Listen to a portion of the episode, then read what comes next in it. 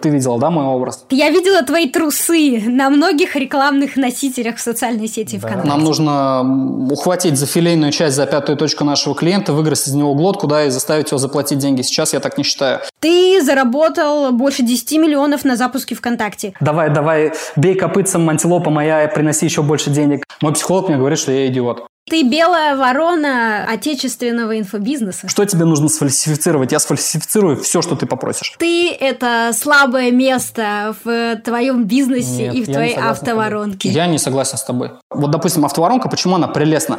Потому что это робот. Он просто берет и просто делает. Он не, не просит кушать, он не ноет, у него нет болезни, его не кидает девушка. Все говорят, что автоворонки – это круто, но мы забыли с вами договориться, что такое автоворонки. Как бы есть такая шутка у маркетологов. Правда ли, что э, инфобизнес при приносит больше денег, чем так называемый реальный бизнес. То есть это прям капитальный пипец, короче. Друзья, добрый день! В эфире Next Media Podcast. Меня зовут Ильнара Петрова. Я записываю этот подкаст с 2013 года.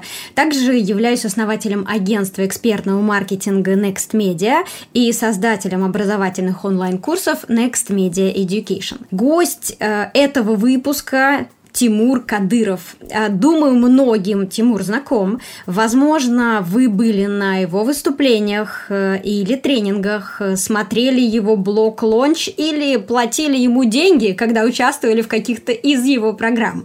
Привет, Тимур. Привет, привет. Да, и сегодня мы будем говорить на такие темы, на первый взгляд, довольно сложные, но я надеюсь, что нам удастся разложить их по полочкам и сделать понятными в восприятии всех слушателей нашего подкаста. Итак, сегодня мы будем говорить про геймификацию, автоворонки и э, маркетинг в контексте образовательных продуктов, в контексте запусков онлайн-курсов. Конечно, разберем кейсы, и как раз в этой теме, как мне кажется, кейсы это самое интересное, и я знаю, что тебе есть чем поделиться. Да, конечно. И если я не ошибаюсь, то как раз последний э, запуск принес э, на данный момент тебе уже 13 миллионов рублей. Почти. 12 и 9 с копейками, вот почти. Сейчас чуть-чуть, и буквально там неделька, и завалит оно за 13 точно. Отлично, об этом сегодня тоже поговорим. Итак, для тех слушателей, которые, может быть, э, с тобой пока не знакомы, давай расскажем твою историю. Вот, вот буквально в таком изложении. Жил-был Тимур, э, из Уфы родился, женился, о чем мечтал, попал в армию, э, воспитывает сына, и тут в какой-то момент вдруг стал крутым специалистом по геймификации и воронкам ВКонтакте. Как это произошло? Хронологию надо немножко разложить, я понял. Короче, не знаю, лет пять, может, шесть назад моя бывшая девушка перевернула мне машину, э, ну, то есть я дал ей порулить ее, как бы у меня Deon на тот момент была. Вот, мы ехали по трассе, она что-то дала газа больше, чем нужно, короче, мы вылетели в кювет, машина несколько раз перевернулась, и у меня ошметок машины остался. Вот, ну, то есть что-то с ней же надо делать, я как бы решил, ну, просто продать вот то, что от нее осталось, грубо говоря. И я выставил, сколько там, за 80 тысяч рублей у меня этот ошметок купили, вот, и, ну, как бы у меня были деньги, с ними нужно было что-то делать. Я, собственно, первое, что решил сделать, это как-то, ну, у меня есть какой-то капитал, да, что-то, с ним же уже можно что-то там прокрутить, провертеть, как бы. Я решил попробовать э, заниматься вилками. Вилки это, ну, как тебе объяснить, это арбитражные события такие в букмекерских конторах, где э, у букмекерской конторы происходит баг, косяк, и они дают такие коэффициенты, чтобы при любом раскладе ну, ты остался в плюсе. Ну, то есть, например, условно играет там Барселона, Реал Мадрид. У одного коэффициент 2,1, у одного коэффициент 2,2. Ну, вот в лайве. И ты ставишь 1000 рублей сюда, 1000 рублей сюда. И если одна ставка у тебя проиграет, то у тебя будет плюс 100 рублей. Если другая ставка проиграет, то у тебя будет плюс 200 рублей. То есть математика здесь не хитрая. Вот, попробовал я этим позаниматься. Буквально через полгода понял, что это шило. И как раз вот... Э, ну, подожди, подожди, шило это что значит? Шило это значит, э, ничего из этого хорошего не вырастет. Поняла. И, собственно, что я решил... А, мне на глаза попадается реклама Академии лидогенерации. Рустам Назипов вот до сих пор безмерно ему благодарен. В Казани буду обязательно коньяка ему хорошо, хорошего завезу. Вот. Э, была реклама такая, привлекай любое количество клиентов в любой бизнес. Вот, Лид Академия. Я как бы, ну, вывел этот банк, да, с букмекерской конторы, получается, сколько там, 25 или 30 тысяч, сколько, я уже не помню, сколько он стоил, вложил. Это был как бы вот, ну, пан или пропал, то есть это выбор всей моей жизни, потому что на наемной работе я работать не мог, это не мое, я слишком шиложопый для этого. Типа, я не знаю, я видел в этом выход, короче, какой-то. То есть для меня там, я, я не понимал, что, типа, маркетинг это то, что мне нравится, это то, что я люблю, просто, типа, круто, можно привлекать любое количество клиентов, любой бизнес. Почему бы не попробовать? Я попробовал, Ну и вот мы с тобой здесь разговариваем, как бы... Подожди, подожди, я правильно понимаю, что все свободные средства, которые у тебя на тот момент были, ты вложил в обучение, в образование? Ну да. Без понимания, э, что это за образование, к чему оно у тебя приведет. Это был э, эксперимент на 100%. Да, конечно. А что мне терять? Ну, в смысле, я попробовал поработать, ну, я очень много работал в продажах, то есть на холодных звонках, да, там, и в 2GIS работал, в нефтяной компании работал, сотовую связь продавал, модемы, короче, что только я не продавал, продукты питания продавал оптом. Вот, и типа у меня крест на наемной работе встал тогда, когда я в нефтяной компании... Короче, я закрыл сделку на 3000 тонн мазута. Это там достаточно большая сумма. И ребята, ну, учредители, для которых я это сделал, они получили где-то там 30 миллионов, условно. А мне комиссия за это упала 3000 рублей. И я вот, ну, как бы, все.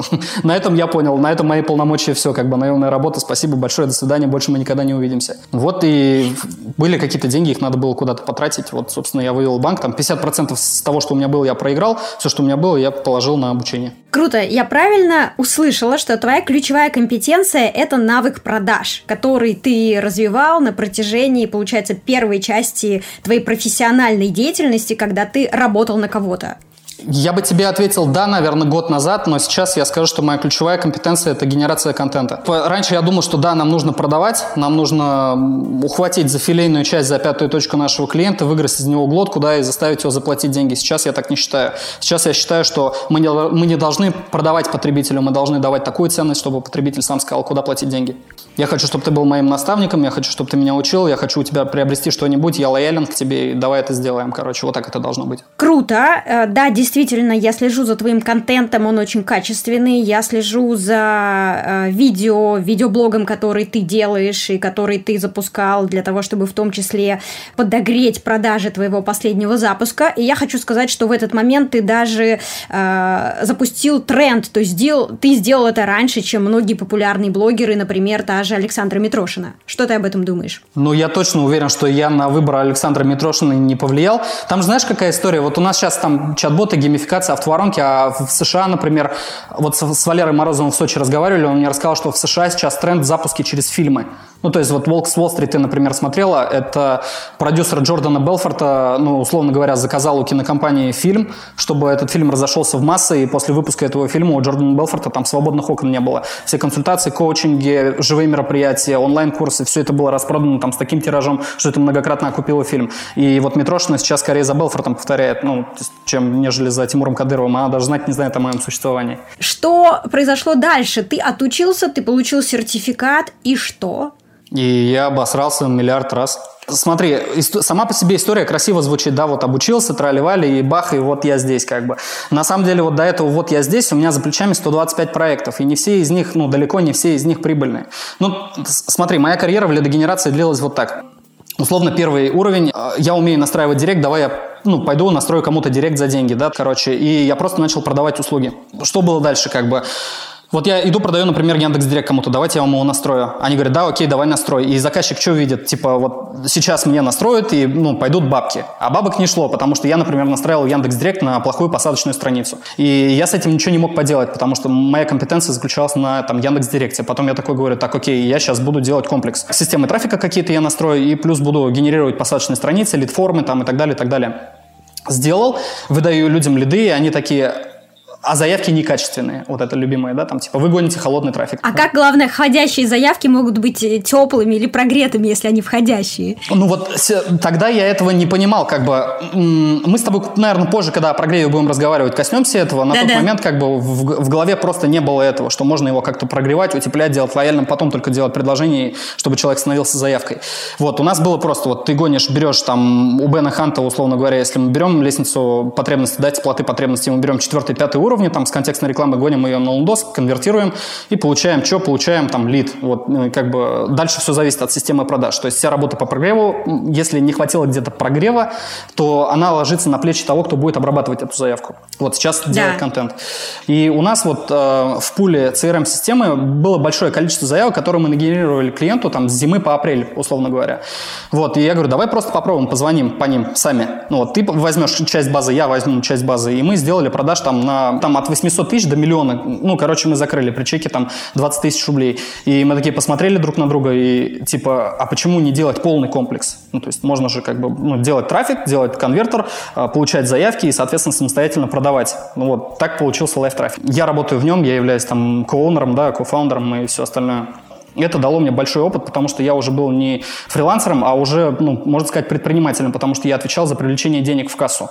И мне пришлось научиться, ну, там, осваивать бизнес-модели какие-то, изучать глубоко маркетинг, читать классику, да, там, Джека Траута, там, Эл Райса, там, я не знаю, изучать все системы трафика, работать с продажами, учиться у, там, Завадского, Азимова, Гременюка, там, и так далее, и так далее. То есть пришлось полностью понять, как сделать так, чтобы продавать клиенту. Что для тебя инфобизнес? Ну, во-первых, это место, это творческое пространство для моих экспериментов. Я вот захотел, допустим, ну, мне надо, я беру, разукрашиваю противогаз, надеваю на себя трусы, делаю фотосессию, например, если я так хочу. И мне ни один заказчик не скажет, что я неправильно что-то делаю, или это по их политике компании как-то там ну, неправильно, или там, ну, то есть я делаю все, что хочу здесь, и тестирую те технологии, которые еще никто не тестировал. Как бы вот это мое поле, такое пространство для моего маркетингового тестирования, грубо говоря. И то, что у меня работает, я просто переношу на свои проекты, ну, на свои клиентские проекты. Мне очень нравится все, что ты говоришь, мне нравится то, что ты делаешь. Э, на рынке инфобиза есть очень много агрессивных чуваков, э, мужчин, которые фигачат крутые продукты. Я их не приглашаю в свой подкаст, потому что они идеологически мне не близки. Вот. Мне не будет интересно с ними обмениваться энергией, мне не будет э, интересно вкладывать свое время и внимание на общение с такими людьми. Хотя они крутые, они зарабатывают много денег, и они доказали это на результатах из раза в раз. Просто мне это не очень близко, мне это не подходит.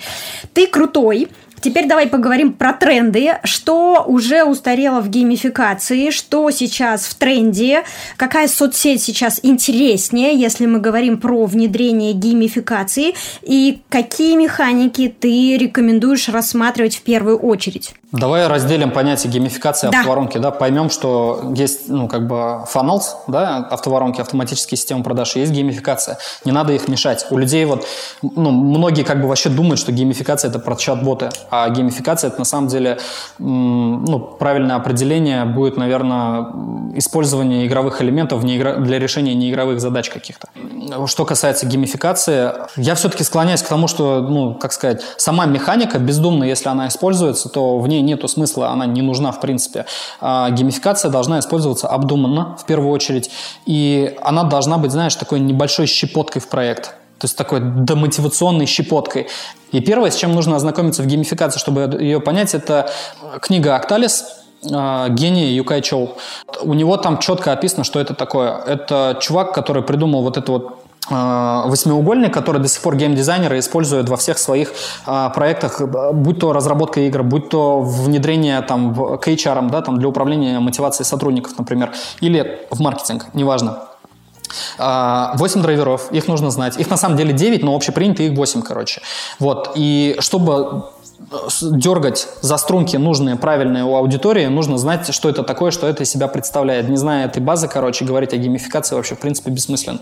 Ну, то есть, если все думают, что внедрение э, баллов или там других ачивок каких-то, или там типа монеты что-то изменит, нет, это вообще ничего абсолютно не меняет. Если там нету ни одного драйвера актализа, то типа ничего не будет работать абсолютно. Вот. Давай перечислим хотя бы несколько и приведем какой-то простой, понятный пример реализации, может быть, на твоих проектах. Смотри, самый простой и понятный драйвер – это избегание негатива. Все драйвера работают у нас в жизни. Так управляется мир. Просто он из этого сложен, понимаешь? Вот, допустим, ты берешь кредит. А, человеку, который его тебе дает, надо сделать так, чтобы ты его выплатила. И чтобы ты его выплатила, создается драйвер избегания негатива. Это, что это означает? Это означает, что если ты не будешь платить вовремя, то тебя ждут какие-то последствия. Ну, что, что это может быть? Начисление пени, начисление штрафов, а, звонки а, при, это, приставов, да, звонки коллекторов, изымание счета там, и так далее, и так далее. Есть ряд мер, которые ну, сделают так, чтобы ты избегала негатива и поэтому платила кредиторам. Да-да, я понимаю, о чем ты. Да, теперь что с этим делать, с этим пониманием? В, в случае, если человек не... Ну, допустим, где тебе это нужно? В, ну, где ты будешь юзать это? Скажи мне, в курсе, в маркетинге, где? Ну да, давай поговорим про маркетинг-курсы. Вот у нас есть курс по созданию подкастов. Вот как я могу в маркетинге этого курса использовать этот драйвер? Пожалуйста, у тебя есть, как в, ну, в твоей автоворонке лежит какая-то там ужасно жутко ценная информация, которая нужна всем. Жутко-жутко нужна. И ты отправляешь этот кусочек контента и говоришь человеку о том, что ну, там есть определенное время до этого до того, пока... Дедлайн. Да, да, до того, пока, соответственно, ну, ты можешь посмотреть этот кусочек контента, например. То есть у тебя есть, условно, там час, например, или день. Завтра это будет недоступно. И вот ты активизируешь два драйвера. Первый драйвер – это дефицит, и второй драйвер – это избегание негатива. То есть все, человек будет, ну, как бы, благодаря этим драйверам у него будет срабатывать вот этот мотивационный триггер, понимаешь? Он чикс, ага, понял, мне нужно делать что-то. Вот так это работает. То есть и каждый из драйверов, он дергает за определенные ниточки и заставляет человека делать что-то. Супер. Есть ли какое-то универсальное правило в духе одна автоворонка, три драйвера? Вообще абсолютно нет. Причем у тебя в одном шаге автоворонки могут быть все 8 драйверов использованы, и ничего в этом такого нет. Как тебе сказать, если мы постараемся, допустим, если мы сядем и возьмем какую-то методологию и сделаем, ну, там, типа шаблон. Но я вот лично против шаблонов. Мне кажется, что человек должен включать голову и рационально думать, что мне нужно на этом этапе. Ну, давай так, вот ты говоришь, у тебя есть курс по, ну, там, Next Media Podcast. А, да. Хорошо, у тебя есть, э, наверняка, ты как-то продаешь, да, что-то ты делаешь. У тебя есть, может, воронка, может, марафон, может, эфиры какие-то. Вот какие задачи тебе нужно решить в рамках твоей э, системы продаж для твоего курса?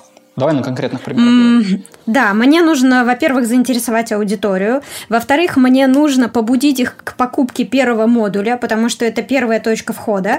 У меня совершает эту первую покупку на 3 500, то с вероятностью 90% он докупит и все остальные модули тоже. Поэтому мое ключевое действие – это собрать необходимую целевую аудиторию и побудить их к тестированию продукта, то есть к покупке первого модуля. Угу. Вот в, конкретно в этой задаче геймификация вообще абсолютно ни при чем она здесь вообще в принципе не нужна.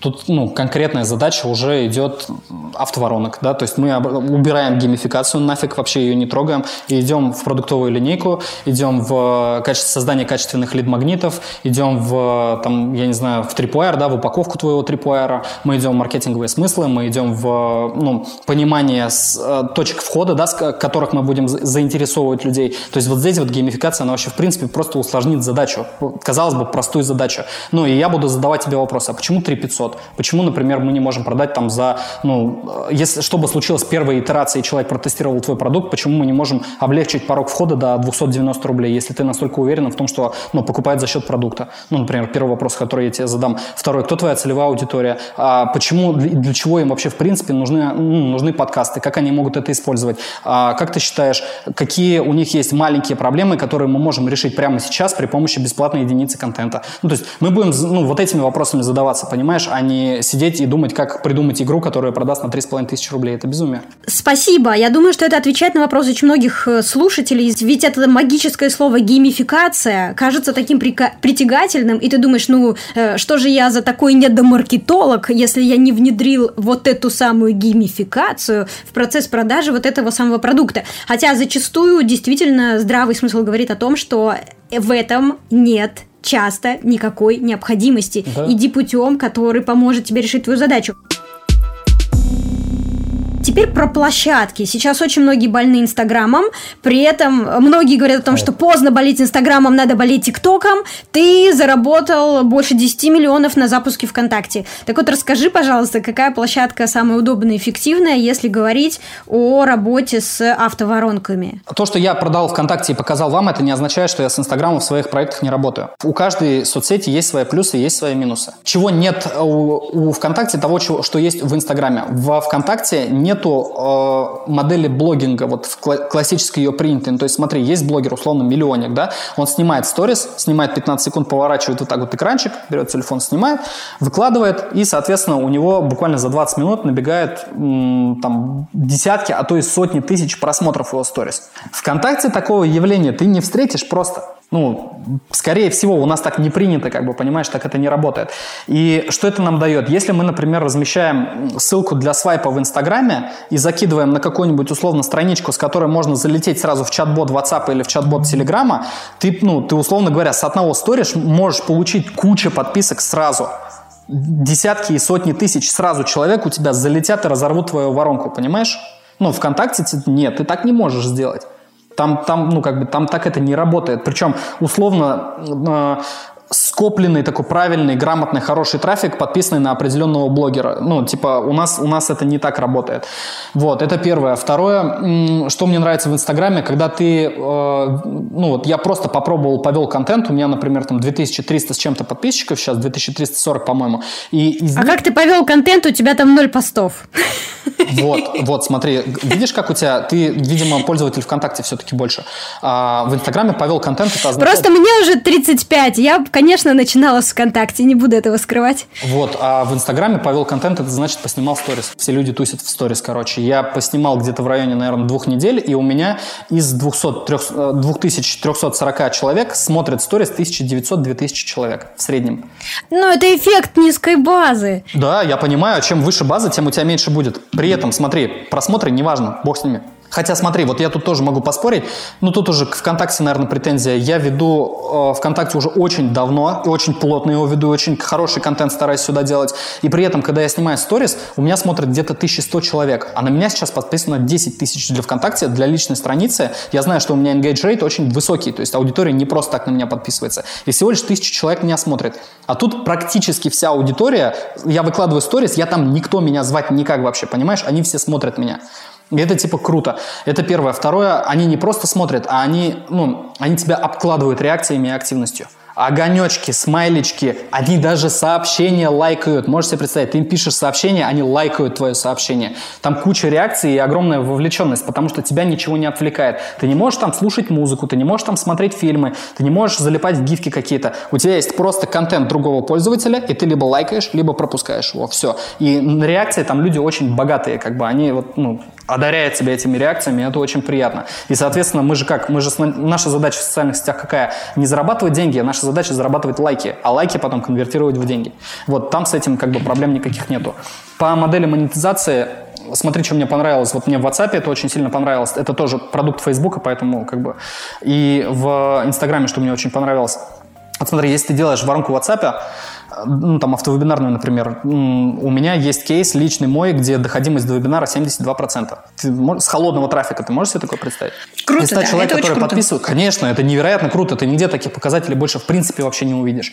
Вот, а, это я про, на объемах говорю, так доходит. И смотри, что классно, мы вот когда э, с Русланом, с владельцем одного сервиса, который вот для WhatsApp делает, разговаривали, я говорю, там, дожимные цепочки, то все надо. Он говорит, ты знаешь, я, говорит, когда пришел в WhatsApp, я тоже, говорит, типа, да, вот это классические схемы инфобизнеса, внедрение триггеров, цепочек. А в WhatsApp это не так работает. Ты просто присылаешь человеку сообщение, и он его просто открывает.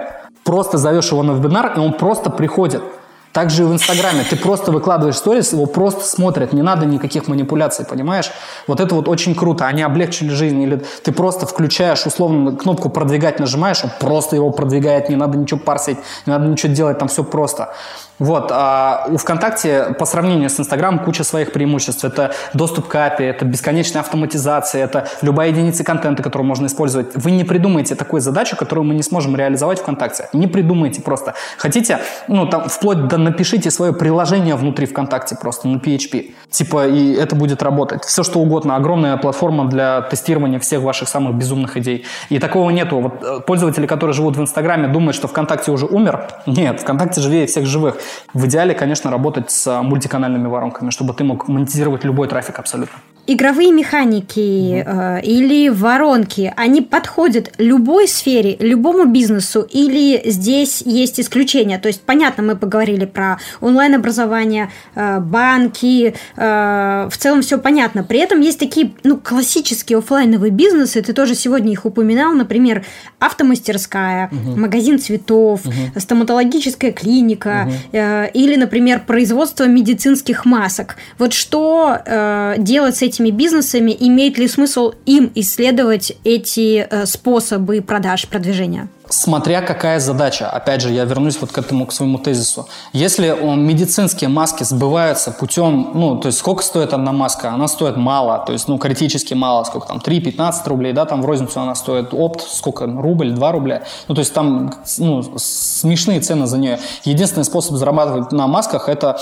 продавать их ну, B2B, как бы масштабно, или B2G, например, да, поставлять государственные какие-то организации. Вот, и зачем здесь нужно, например, ну, типа, ВКонтакте или, не дай бог, там, в WhatsApp, да, собирать какую-то автоворонку? Естественно, это лишено смысла. Выходи напрямую, ищи, ну, там, э, я не знаю, торговых представителей, да, э, залезай в тендеры, как бы, у тебя есть свои инструменты работы с другим бизнесом, как бы. Если есть задача выйти, например, ну, не знаю, популяризовать бренд, ну, каких-то конкретных масок, вот, например, Bonafide начали производить классные маски, там, ну, знаешь, с лицами со всякими прикольными. Вот, ну, конечно, вот уже, пожалуйста, используй соцсети, рисуй комиксы какие-то, знаешь, там, наполняй смыслом, наделяй смыслом эти маски, делай их персональными, снимай классный контент, там, типа, собирай воронку, давай, ну, там, разыгрывай пробные какие-то, ну, не знаю, тестовые партии этих, ну, там, этих масок, там, и все остальное. То есть, смотря какая задача, понимаешь, каждый бизнес разный, и у каждого бизнеса разные задачи. Если есть задача выйти на потребительский сегмент и поработать с этим потребительским сегментом, завоевать его лояльность, то лучший самый инструмент, который подходит, естественно, соцсети. Добро пожаловать. А что касается автоворонок, для меня это настолько, знаешь, все говорят, что автоворонки это круто, но мы забыли с вами договориться, что такое автоворонки, как бы есть такая шутка у маркетологов.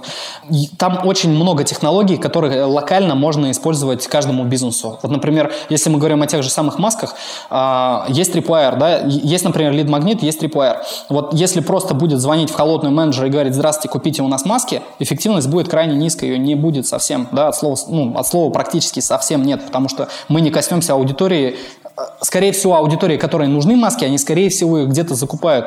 И нам нужно отвоевать эту долю рынка. А, естественно, можно использовать какой-то лид-магнит, например. Ну, вот знаешь, ну, какое-то конкурентное преимущество, может скорость доставки, может демпинговая цена, может быть какая-то, ну, состав этой маски другой, может быть какие-то спецусловия или еще что-то. А, мы можем э, сказать по телефону, ознакомьтесь, пожалуйста, с вот этими условиями, и это будет тот же самый лид-магнит, как бы, понимаешь? Система трафика – это менеджер, который звонит, сидит, он так касается клиентов, то же самое в рекламе можно делать. А инструментом для того, чтобы человек заинтересовался, будет вот этот лид-магнит, какие-то спецусловия, которые будут интересны этому человеку, выслать их на e-mail, как вариант, да, или в мессенджер, например. И вот так от шагу к шагу по продуктовой линейке человечка двигать аккуратно к продаже, покупке основного продукта, потом к рекомендациям нашего продукта, потом к апсейлам и так далее, и так далее, и так далее, и так далее. Вот, я правильно понимаю, то, о чем ты рассказываешь сейчас, это такая универсальная форма работающей воронки? Вообще, вообще начинается все с брифинга, естественно. Ты садишься с заказчиком, и как бы у вас долгие достаточно разговоры, задачи, которые нужно решить тебе. Второе, э, я делаю исследование аудитории, это называется users research. Ну, то есть я опрашиваю, собираю сегмент потребителей, который меня интересует, э, и, соответственно, опрашиваю их, потом делаю количественный анализ. То есть Э, вот они дают мне какие-то гипотезы, отвечают мне на вопросы, дают мне гипотезы, я эти гипотезы тестирую на массовом сегменте. Беру, собираю базу рассылки какую-то, по ней пуляю и прошу их заполнить форму. Получаю вот статистические данные. Вот. Сколько, э, сколько нужно тебе собрать таких анкет, По чтобы э, ты мог сделать релевантные выводы? Блин, ну, чем вот больше, возьмем... тем лучше. На самом, в количественном анализе чем больше, тем лучше, потому что, ну, типа, ну, как сказать, я не знаю, по-любому 10 тысяч человек лучше, чем 100 человек. По-любому, просто ты больше данных получишь на самом деле. Охвата больше получишь, и они тебе дадут вот какие-то уже похожие на правду данные, если ты с 10-тысячным охватом будешь работать. Вот, но, естественно, зачастую так не получается. Типа ты там, ну, если тысячу наскребешь, ты молодец вообще. С инфобизнесом вот в этом плане проще работать, потому что у них есть, ну, базы покупателей, потребителей, и можно по ним рассылку сделать и за какой-то бонус попросить их заполнить это, короче. Вот ты получишь сразу много там данных. А, после того, как я данные получил, у меня есть гипотезы какие-то, я приступаю к упаковке продукта. Это там брейншторм с командой, мы заходим и думаем, ну, как это лучше провернуть, как это должно выглядеть, что здесь должно быть написано, каким соусом все это должно быть облито, на какую аудиторию мы работаем, какие у них ценности, какой контент они уже сейчас потребляют, да, там, на что мы можем акценты расставить. То есть, ну, длинная такая достаточно работа. После того, как мы, это называется брендвелл, то есть ты наделяешь продукт человека душой. Ну, бренд это, по сути, для меня это душа, да. Ну, по, по сути, это, это выражение из двух слов, да, бренд и will это какая-то... Колесо бренда. Да, да, да. Да, вот почему, вот смотри, курс по автоворонкам, по сути, я должен стоять в пиджаке и говорить, э, ребята, вот, уважаемые коллеги, э, сейчас я вам покажу автоворонку, там и все остальное. У меня, ну, там, типа, ты видела, да, мой образ? Это, типа, такой революционер, такой, типа, хакер какой-то там, я не знаю, и у него есть маска. Маска имеет конкретный смысл. Я скажу так, я видела твои трусы на многих рекламных носителях в социальной сети да, ВКонтакте. Да, да, да. У маски, допустим, вот есть свое значение, там, это американские технологии на белом листе российского российского рынка. Вот, и э, как бы вивела конверсия. Почему это так называется? Потому что продукт имеет революционный дух. Ну, я хочу перевернуть рынок, да, заставить на маркетинг по-другому смотреть людям.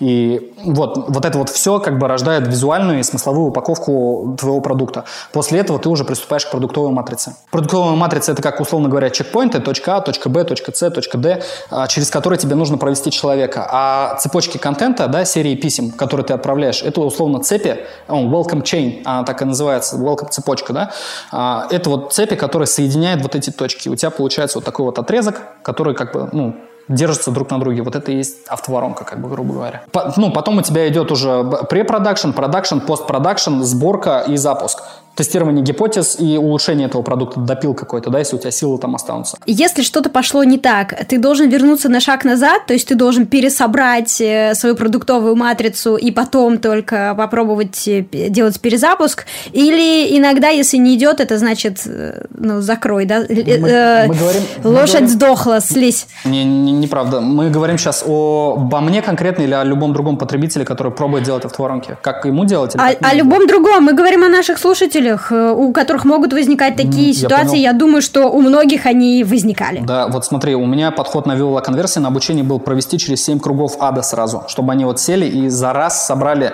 ну, плотную, жирную, хорошую контентную цепочку, да, то есть там с, с продуктовой матрицей, со всем остальным. Так, естественно, делать не надо, если вы учитесь. Возьмите, попробуйте, ну, я не знаю, возьмите вместо того, что вы будете собирать там крутую воронку, да, там, как вам кажется, и вы посвятите этому полгода, сделайте 10 разных лид-магнитов и попробуйте налить трафик на 10 разных лид-магнитов. Вы точно будете знать, какая связка у вас будет отстреливать лучше. И вы узнаете, а, где самая дешевая, где самая дешевая стоимость подписчика и где подписчики получаются качественными и вовлеченными. Все, уберите там условно там 7, оставьте 3 лид-магнита и связки с трафиком. Все, у вас уже будет один этап воронки готов. И это займет не так много времени. Хорошо, дальше. У нас какая задача, допустим? Что там дальше? Довести до автовебинара, например? Нам нужна небольшая welcome цепочка. Сядь, протестируй 30 разных писем с доведением до вот этого вебинара. Хорошо, мы довели, мы точно знаем, какая из этих комбинаций доводит до вебинара лучше. Да, вот по три письма взяли и там 10 разных вариантов сделали, выкинули все ненужное, оставили лучшие, где человек максимально вовлечен. Довели мы до вебинара. Что мы дальше делаем? Мы тестируем презентацию вебинарную, да, там типа, или, ну, я, я не знаю, просто вживую проводим веб до тех пор, пока мы не поймем, где аудитория лучше всего реагирует. Да, соответственно, после продажи мы делаем какую-то дожимную цепочку. Тоже протестировали несколько вариантов. И вот себе получится коротенькая, но зато хорошая, оттестированная правильная, и мы уверены в ней. А знаешь, как люди работают? Вот это правильный подход, это хороший подход. Это то, что, в принципе, я во всех проектах делал. Это сплит-тесты. Это вот то, что маркетолога делает маркетологом. Поэтому рекомендация для тех, кто меня сейчас смотрит, а, делайте воронку итерациями. Сделайте несколько вариантов одного, протестируйте, но что-то да, что-то да сработает лучше, что-то да сработает хуже. Сплит-тесты всегда так работают. Зачастую поменяешь заголовок или цвет кнопки, бф, вообще ситуация меняется там кардинально. Потом второй этап, третий этап, четвертый этап. И из этого уже соберите свою модель, которая будет приносить много и хорошо. Спасибо тебе большое за то, что ты об этом рассказал. И у меня несколько еще таких простых практических вопросов. Э, первый вопрос. Я правильно понимаю, что вебинары как э, формат э, прогрева и доведения аудитории до покупки еще хранить рано. Они эффективны, и они работают. Конечно, ты что? Вы их никогда не похороните. Никогда. Никогда в жизни. Это, это же мощный, плотный инструмент коммуникации one-to-many. Это, ну, типа, это это работало со времен, когда китайские императоры выходили и обращались к там, десяткам тысяч своих войск. Как бы. Это все то же самое, одна и та же технология. Как бы. Просто формат поменяйте, не надо магазин на диване делать по поводу вебинаров. А, ну, 80% вашего контента сделайте полезным, ну, прикладным и практичным. Что вот прямо сейчас решите какую-то задачу вашему потребителю, доведите его до вот нихера себе, как это работает, и вот уже потом делайте предложение, а не просто там Осталось 5 мест, так, осталось 4 места, так, вот, вот этот магазин на диване, sale, sale везде горит, знаешь, там, и еще один вопрос про деньги. Я думаю, тоже многим он любопытен. Да. Какой э, должна быть или может быть э, минимальная сумма, минимальный бюджет и оптимальный бюджет для создания тестирования воронки? И на твоем опыте, э, как ты думаешь, можно ли создать что-то эффективное с бюджетом в 5-7 э, тысяч рублей? Кэштаун. Э, или Кэштаун. Сколько? 7 тысяч рублей он стоил? Что, что там стоило 7 тысяч рублей? Да. И сколько стоило твое время, которое ты решил не считать? Мое, мое бесконечно дорого. А себестоимость, вот конкретно, сколько я вложил денег в эту воронку, 7 тысяч рублей. Это правда. Можно, да, вы же видите, что можно, я же показал, что можно, но вы должны понимать, что, типа, как вот, смотри, условно можно поделить квалификацию маркетологов на, ну, не знаю, junior, да, middle, э, там, не знаю, архитект, да, там, а, сеньор, архитект, тимлит. И вот как бы чем выше его ранг, тем больше денег ему нужно заплатить. Но чем больше денег ты платишь, чем, тем выше вероятность, что ты будешь меньше вовлечен в этот процесс. Ты отдал, и ты уверен, что этот человек, ну, он профессионал, он сделает свое дело качественно. Если э, мы меньше денег платим и выбираем ранги ниже, да, там джуниорчиков, медлов каких-нибудь, которые пороху вот-вот только понюхали, как бы, ты будешь вовлечен в эту историю и ни в коем случае не жди от этого человека какого-то сверхрезультата. Так не бывает.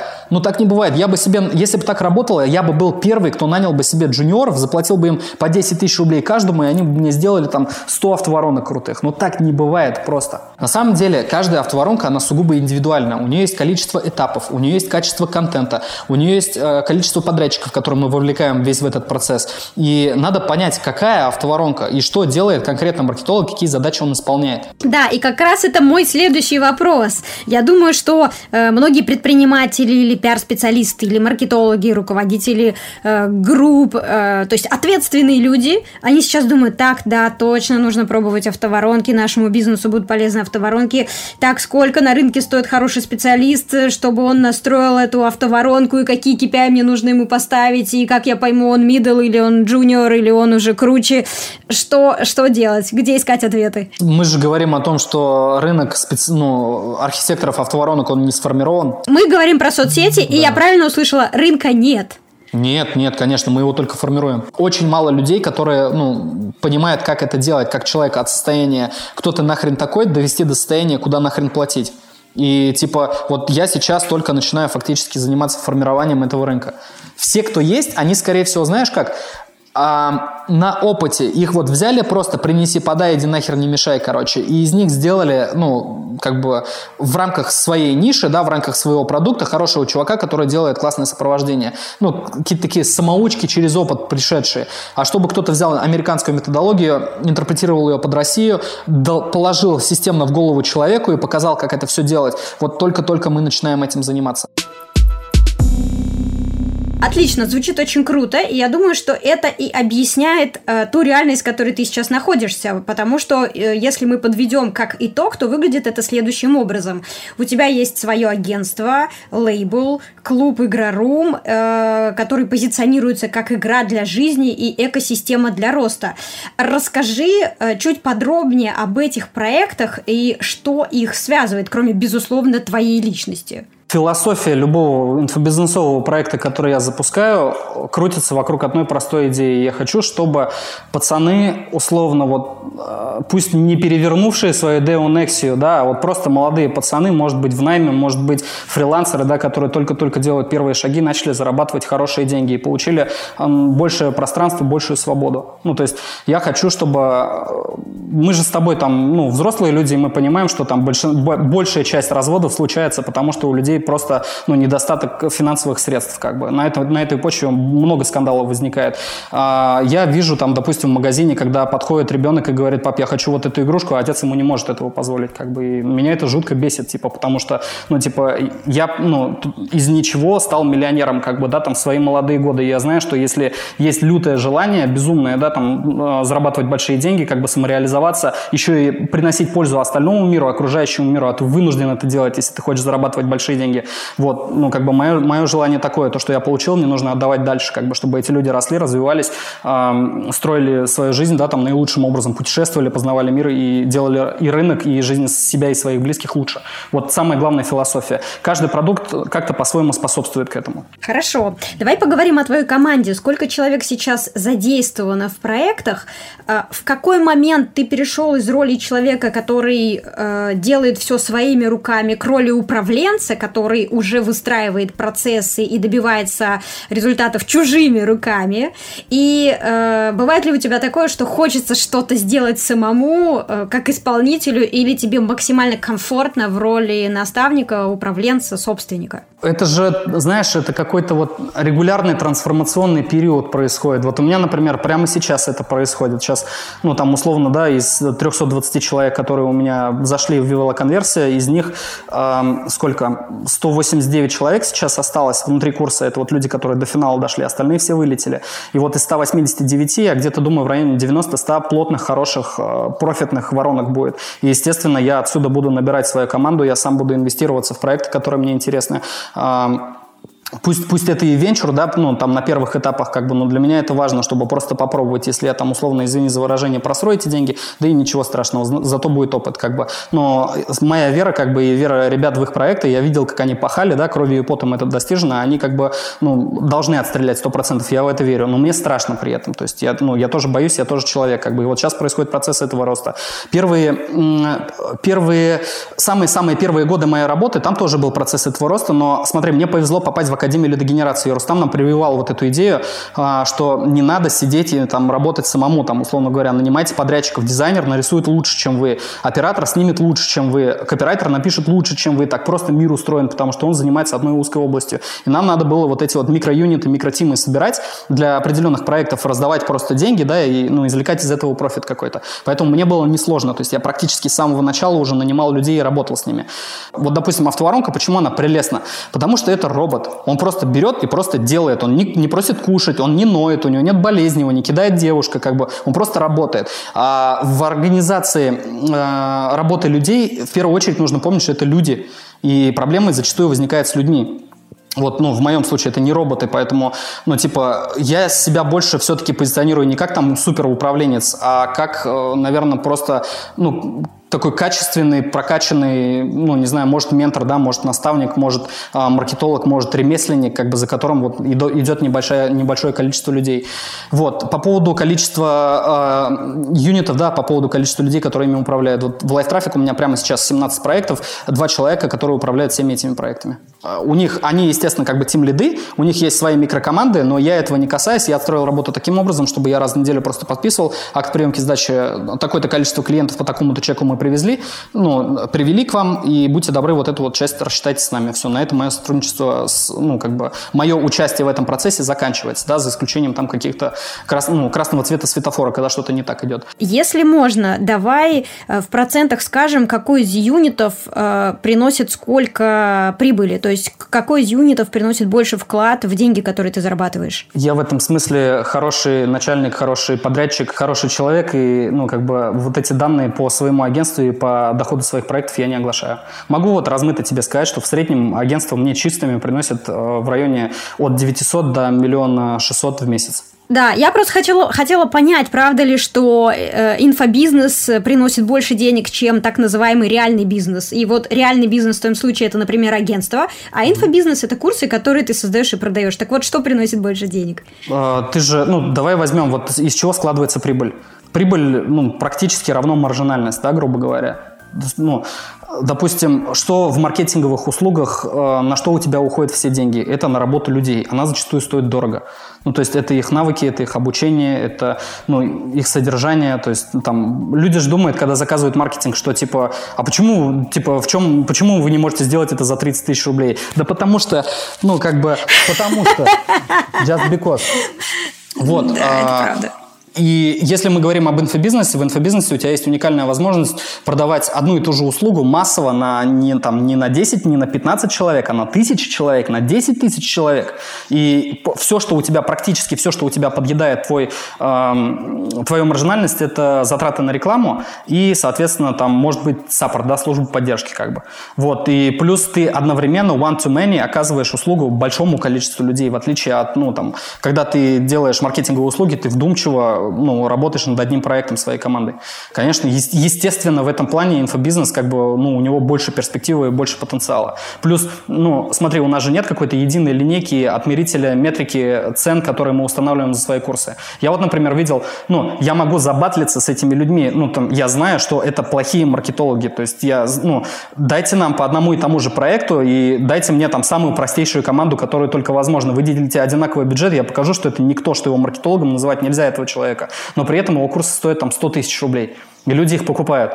И типа, ну, ты же понимаешь, о чем я? Вот я сам придумал, что мои курсы будут стоить 100 тысяч рублей, создаю на это там... Конечно, но ты должен создать доказательства. Ты сам говорил о ценности, которую ты должен вложить. И если ценность, которую ты вложил, ровно так же оценивается людьми снаружи, когда они видят твой продукт, твою услугу, тебя как эксперта или автора, отлично, без проблем, зарабатывай. Но если происходит дисконнект, то есть ты утверждаешь, что ты стоишь 100 э, тысяч, а люди смотрят на тебя со стороны и думают, о боже, я и десятку не отдам, то здесь начинаются проблемы.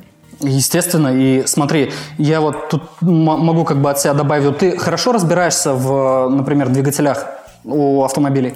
Не разбираюсь вовсе. Угу. И вот представь себе, что ну, там, условно, стоит перед тобой два специалиста. Как ты определишь, ну, этот хорошо разбирается в двигателях или этот хорошо разбирается в двигателях? Ты открываешь капот, и там непонятно, что творится, как бы ты не знаешь, что, что это за поршень, что это за цилиндр, откуда эта свеча, там, ну, что это вообще такое, как, ну, где ремень ГРМ вообще, в принципе, находится. И вот для людей, а, условно говоря, ну, маркетологи, да, для совсем неподготовленных людей, которые идут на обучение, для них маркетологи это вот примерно то же самое, что творится под капотом у автомобиля. И обучение это то же самое, поэтому Поэтому ну, сделать пруфы того, что я якобы, ну, там, типа, квалифицированный специалист, две секунды вообще.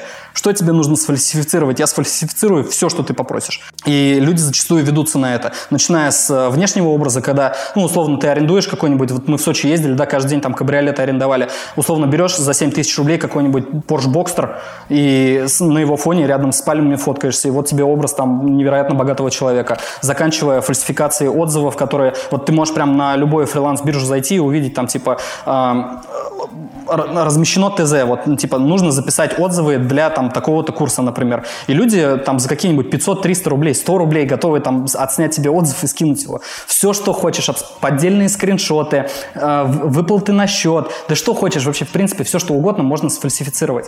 И люди этим зачастую пользуются, короче. И меня это жутко бомбит, я это ненавижу, я прям пру как там. Да, но это, это к какой идее нас подводит? Это подводит нас к мысли о том, что рынок э, продажи информационных услуг в сфере маркетинга не самый простой.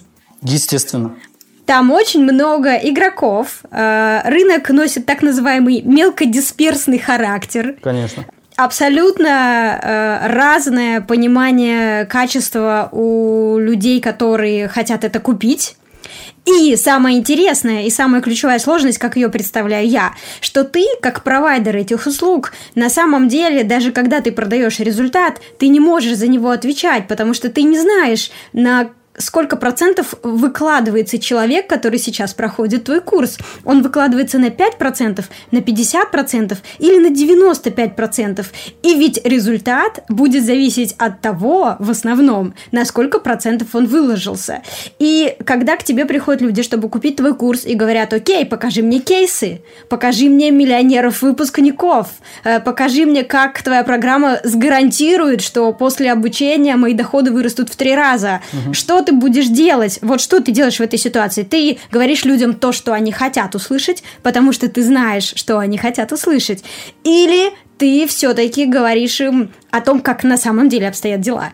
Ну, в моем случае я точно знаю, мне, мне даже абсолютно плевать, как надо делать, как правильно, что надо говорить, что, не, что нам говорят маркетологи с Запада. Я просто говорю правду всегда, и это работает. Ну, то есть ты можешь открыть мой любой продажный курс, и там написано, ты хочешь узнать, сколько ты заработаешь деньги, я похож на Вангу, я похож на Нострадамуса, это, ну, там, типа, миллиард факторов, которые, ну, как бы, от чего все это зависит, но я тебе могу сказать, сколько заработали ребята у меня. Вот, пожалуйста, их скриншоты с их заработком, вот, пожалуйста, их кейсы, вот, пожалуйста, ссылки на этих ребят. В любой момент зайди, просто спроси, напиши им лично об этом. Да, здесь я согласна. Я тоже а, практикую именно такой подход, поэтому я часто рассказываю о людях, которые, например, стали выпускниками нашего курса по созданию подкастов. Я даю активные ссылки на их страницы, я говорю о том, что у них есть именные промокоды, я говорю о том, что можно к любому обратиться, задать уточняющий вопрос, начиная от священника, заканчивая преподавателем СПБГУ.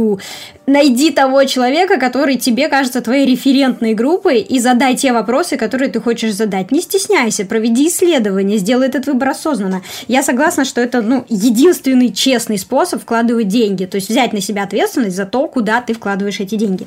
Хорошо, давай вернемся к твоим проектам. Итак, подожди, ключевые подожди, проекты. Перед, да. перед проектами, смотри, вот э, когда э, люди вступают в какие-то отношения, э, эти отношения, в, в них всегда есть обязательства у двух сторон. То есть, э, допустим, супруг и супруга. У супруги есть свои обязанности, у ну, мужа есть свои обязанности какие-то. И именно поэтому это, эта синергия, этот союз существует. Когда ко мне приходит клиент, ну, будущий мой партнер, э, чтобы у нас с ним случился, пойми меня правильно, вот этот секс маркетинговый, да, э, должно быть тоже понимание и с его стороны, э, желание и готовность вкладывать эти бюджеты, идти на риски какие-то определенные, разделять мою философию, и с моей стороны тоже должна быть сделана какая-то работа. Так почему э, кто-то придумал, что в инфобизнесе, когда есть учитель, есть ученик, этих отношений не существует? Нет, они существуют, и оба должны, ну, как бы, если мы заключаем какое-то соглашение, то соглашение, ну, обязательства должны брать обе стороны на себя, причем четко их прописывать. Может быть, у кого-то желание есть давать гарантию,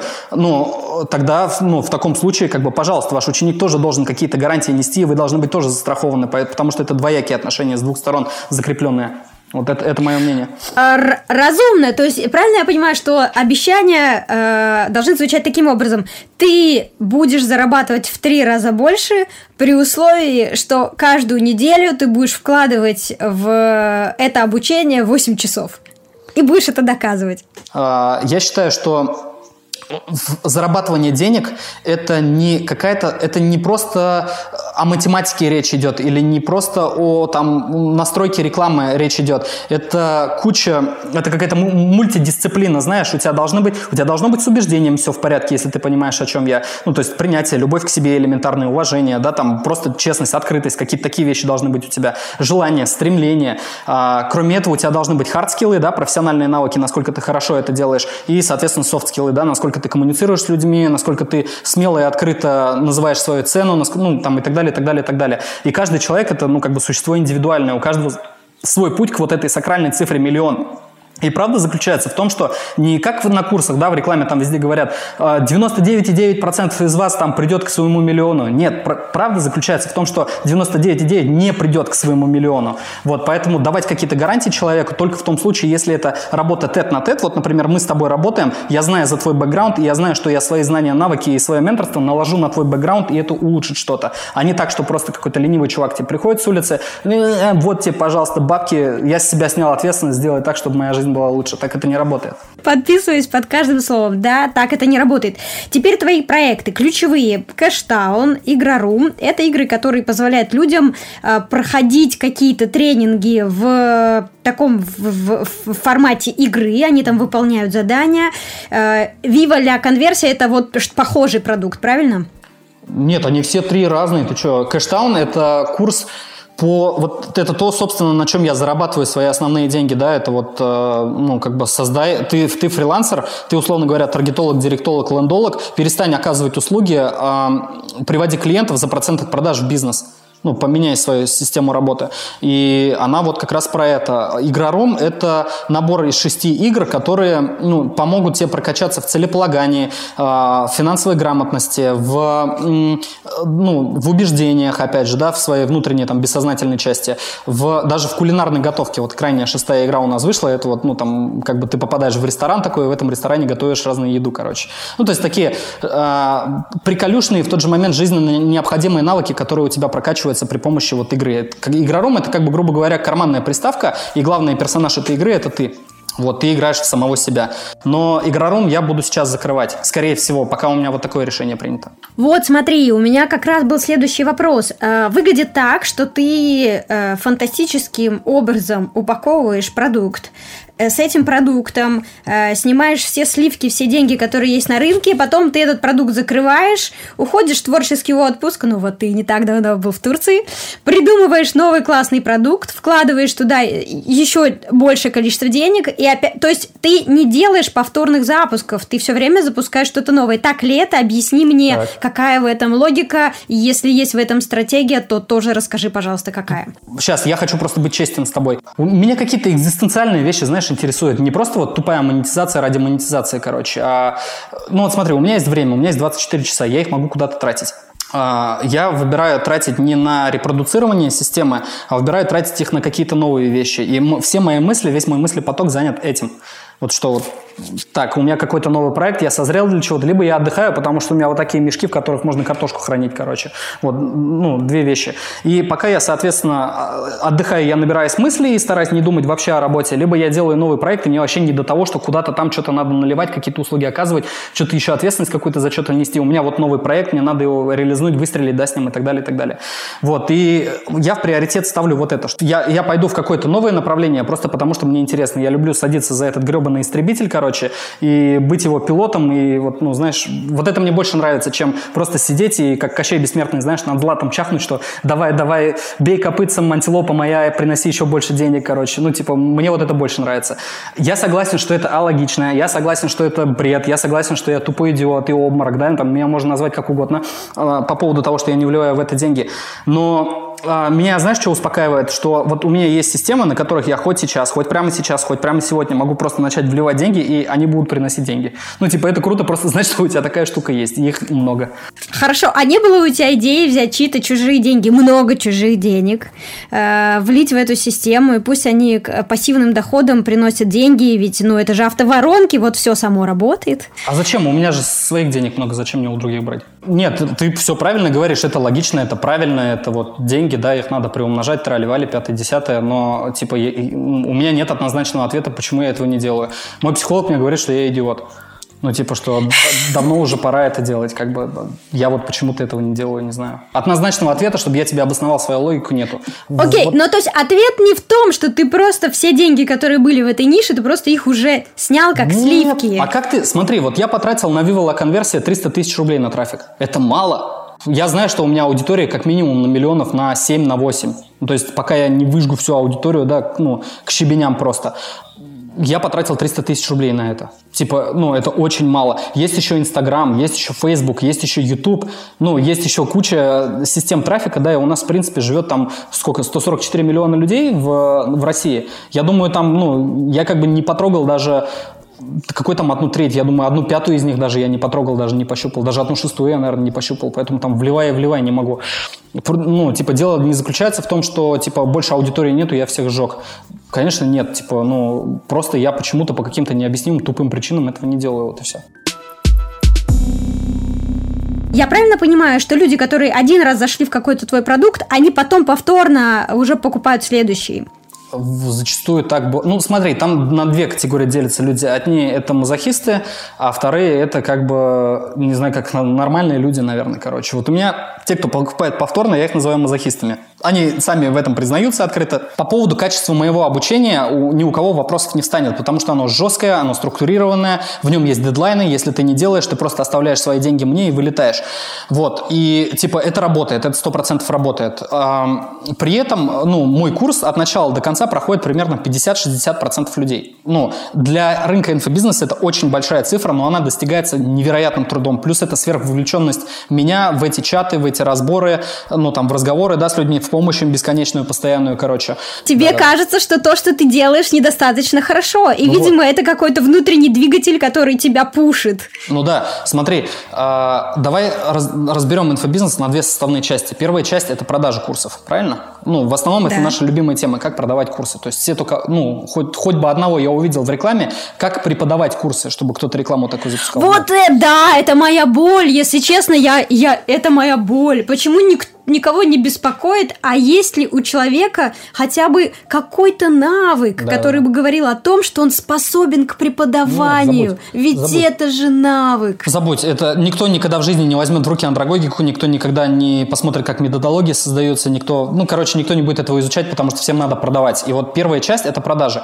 Вот. А вторая часть – это оказание услуги, потому что продать, окей, окей, мы продадим, но потом нужно оказывать саму услугу, нужно преподавать и образовывать людей, и включаться в это. Е, ну вот, вы все говорите про автоворонки. Да, окей, ну, можно, я уже не раз доказал, я могу еще больше кейсов показать, где мы, ну, у нас автоматизированно приходят оплаты на образовательные курсы, ну, не знаю, вплоть, не знаю, натяжные потолки, ремонт, а, кухни, что там еще, автошколы, все что угодно. Везде можно настроить автоматическую модель, которая монетизирует клиентов.